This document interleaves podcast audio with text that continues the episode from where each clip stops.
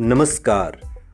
आप सुन रहे हैं द बॉलीवुड रेडियो और मैं हूँ आपके साथ आकाश। दोस्तों, आज के इस पॉडकास्ट में बात राजेश खन्ना, शत्रुघ्न सिन्हा और एक सुपरहिट फ़िल्म कालीचरण की। लेकिन बात चूँकि शत्रुघ्न सिन्हा की हो रही है तो शुरुआत शत्रुघ्न सिन्हा से। शत्रुघ्न सिन्हा एक सफल अभिनेता के साथ साथ राजनेता भी हैं, ये तो हम सभी जानते हैं। और शत्रुघ्न सिन्हा बॉलीवुड के ऐसे स्टार रहे, जिन्हें इंडस्ट्री में नाम कमाने के बाद राजनीति का रुख जिन्होंने किया और उसमें कामयाबी भी हासिल की। और इतना ही नहीं, शत्रुघ्न सिन्हा एक अभिनेता के बाद एक सफल राजनेता भी बने। 15 जुलाई साल 1946 को बिहार के पटना ज़िले में जन्मे शत्रुघ्न सिन्हा कायस्थ परिवार से आते हैं।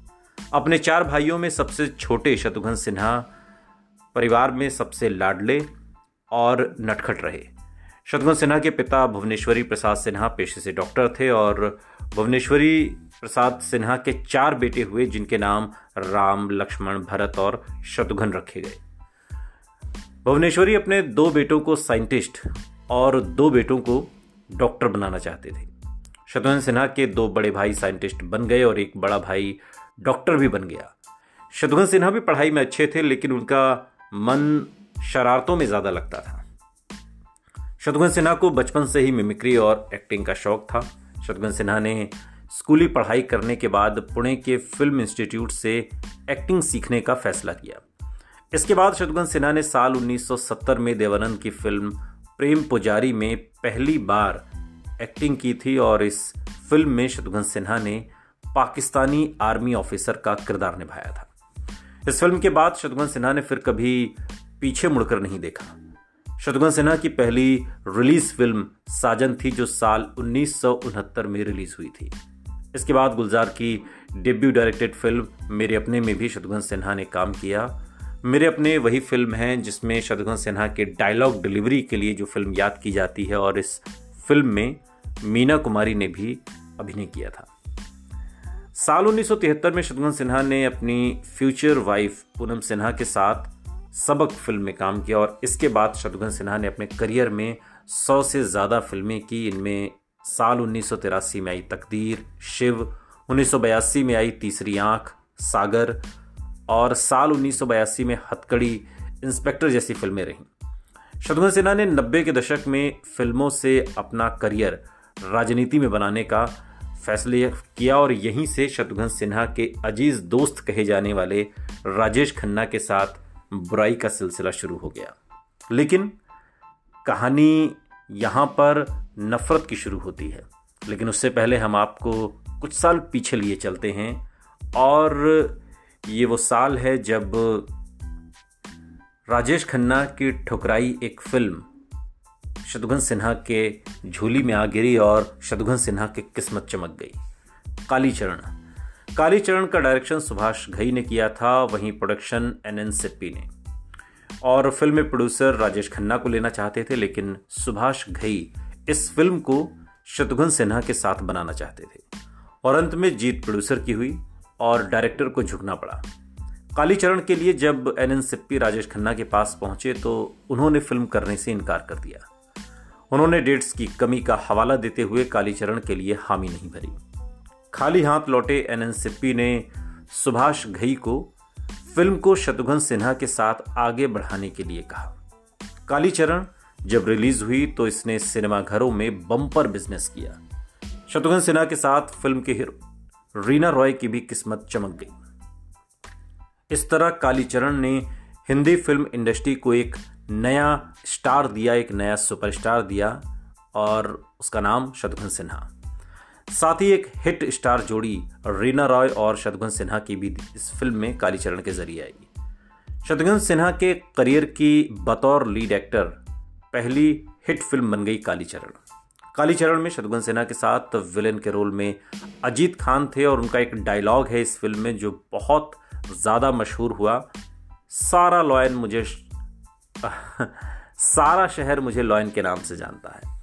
और ये जो डायलॉग था, ये खूब पॉपुलर हुआ था और इनके साथ इस फ़िल्म में प्रेमनाथ भी थे और उन्होंने फ़िल्म में आईजी पी एन खन्ना का रोल प्ले किया था।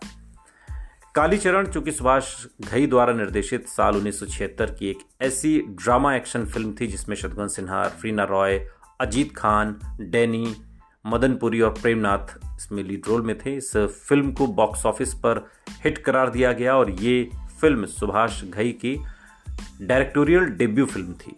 और शत्रुघ्न सिन्हा और रीना रॉय की एक सफल फ़िल्म के तौर पर भी इसका मूल्यांकन होता है। बाद में इसे तेलुगु फ़िल्म कैदी कालिदासु के तौर पर बनाया गया। विष्णुवर्धन के साथ कन्नड़ फ़िल्म कलिंग 1980 में इसी कहानी पर बनी।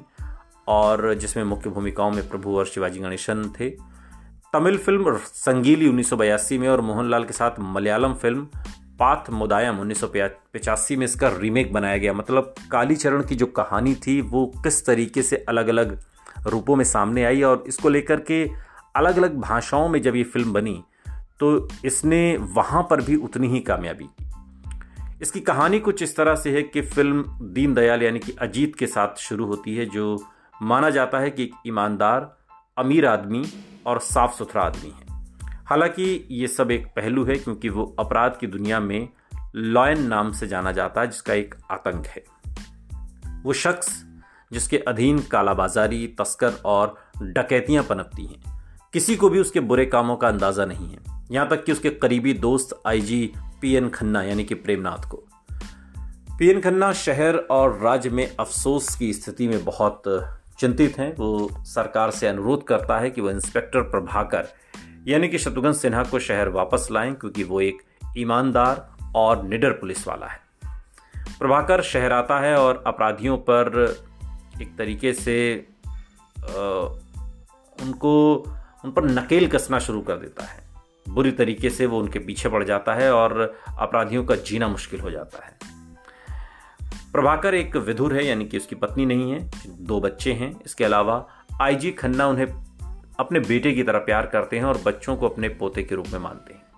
पर्याप्त छापेमारी करने के बाद प्रभाकर को पता चला कि दीनदयाल एक भ्रष्ट आदमी है और समाज के लिए एक दाना है, और वो सबके सामने सच उगलने की योजना बनाता है। लेकिन दीनदयाल के आदमियों द्वारा मार दिया जाता है, और मरने से पहले वो पुलिस को, अपराधी को पकड़ने के लिए एक विशिष्ट सुराग छोड़ जाता है, लेकिन कोई भी ये समझ नहीं पाता कि वो सुराग क्या है। लिखा होता है एल आई ओ एन लेकिन उसे उल्टा करके पढ़ा जाता है नंबर सत्रह। और इसी नंबर सत्रह पर ये पूरी फ़िल्म घूमने लगती है, जो घूमते घूमते लॉयन तक पहुँचती है। ये इस पूरी कहानी का लब्बोलवाब है, लेकिन बात राजेश खन्ना की भी हो रही है। राजेश खन्ना को, जैसा कि हमने आपको पहले बताया कि ये फ़िल्म ऑफ़र हुई थी, लेकिन डेट्स की कमी कहिए या फिर उस दौर की व्यस्तता जो राजेश खन्ना की थी, सुपरस्टार थे वो। और उन्होंने ये फ़िल्म नहीं की। फ़िल्म शत्रुघ्न सिन्हा को मिल गई और एक नई जोड़ी निकलकर सामने आई, शत्रुघ्न सिन्हा और रीना रॉय की, और फ़िल्म सुपर डुपर हिट रही। यहाँ तक राजेश खन्ना के साथ शत्रुघ्न सिन्हा की बहुत अच्छी दोस्ती थी, जो बाद के कई सालों तक रही, दोनों ने साथ में फ़िल्में भी की, लेकिन साल उन्नीस आते आते शत्रुघ्न सिन्हा ने अपने पुराने सालों में पुराने दोस्त राजेश खन्ना के खिलाफ जब राजनीति में उतरने का विचार बनाया और दिल्ली से उपचुनाव में पर्चा भर दिया तो राजेश खन्ना खफा हो गए। जब उन्हें इस बात का पता लगा, उन्हें काफ़ी बुरा लगा। राजेश खन्ना कांग्रेस की तरफ़ से चुनाव लड़ रहे थे, वहीं शत्रुघ्न सिन्हा बीजेपी की तरफ़ से उतारे गए थे। हालाँकि इस चुनाव में राजेश खन्ना पच्चीस हज़ार वोटों के अंतर से जीत गए, लेकिन फिर भी उन्होंने शत्रुघ्न सिन्हा से बुराई मान ली थी। इसके बाद शत्रुघ्न सिन्हा और राजेश खन्ना के बीच बातचीत बंद हो गई। राजेश खन्ना ने मरते दम तक शत्रुघ्न सिन्हा से कभी बात नहीं की और शत्रुघ्न सिन्हा ने हालाँकि इस बार, इस बीच कई बार कोशिश भी की, लेकिन राजेश खन्ना ने उन्हें माफ़ नहीं किया और कुछ समय पहले एक इंटरव्यू में शत्रुघ्न सिन्हा ने इस बात का ज़िक्र किया जिसमें उन्होंने बताया कि हमारी दिल्ली चुनाव में सियासी फाइट हो गई थी और इस बात को लेकर राजेश खन्ना काका काफ़ी गुस्सा हो गए थे। उन्होंने मुझे माफ़ नहीं किया। इसके बाद मैंने कई बार माफ़ी मांगने की कोशिश भी की, लेकिन उन्होंने माफ़ नहीं किया। बाद में यही किस्सा शत्रुघ्न सिन्हा के साथ भी दोहराया गया।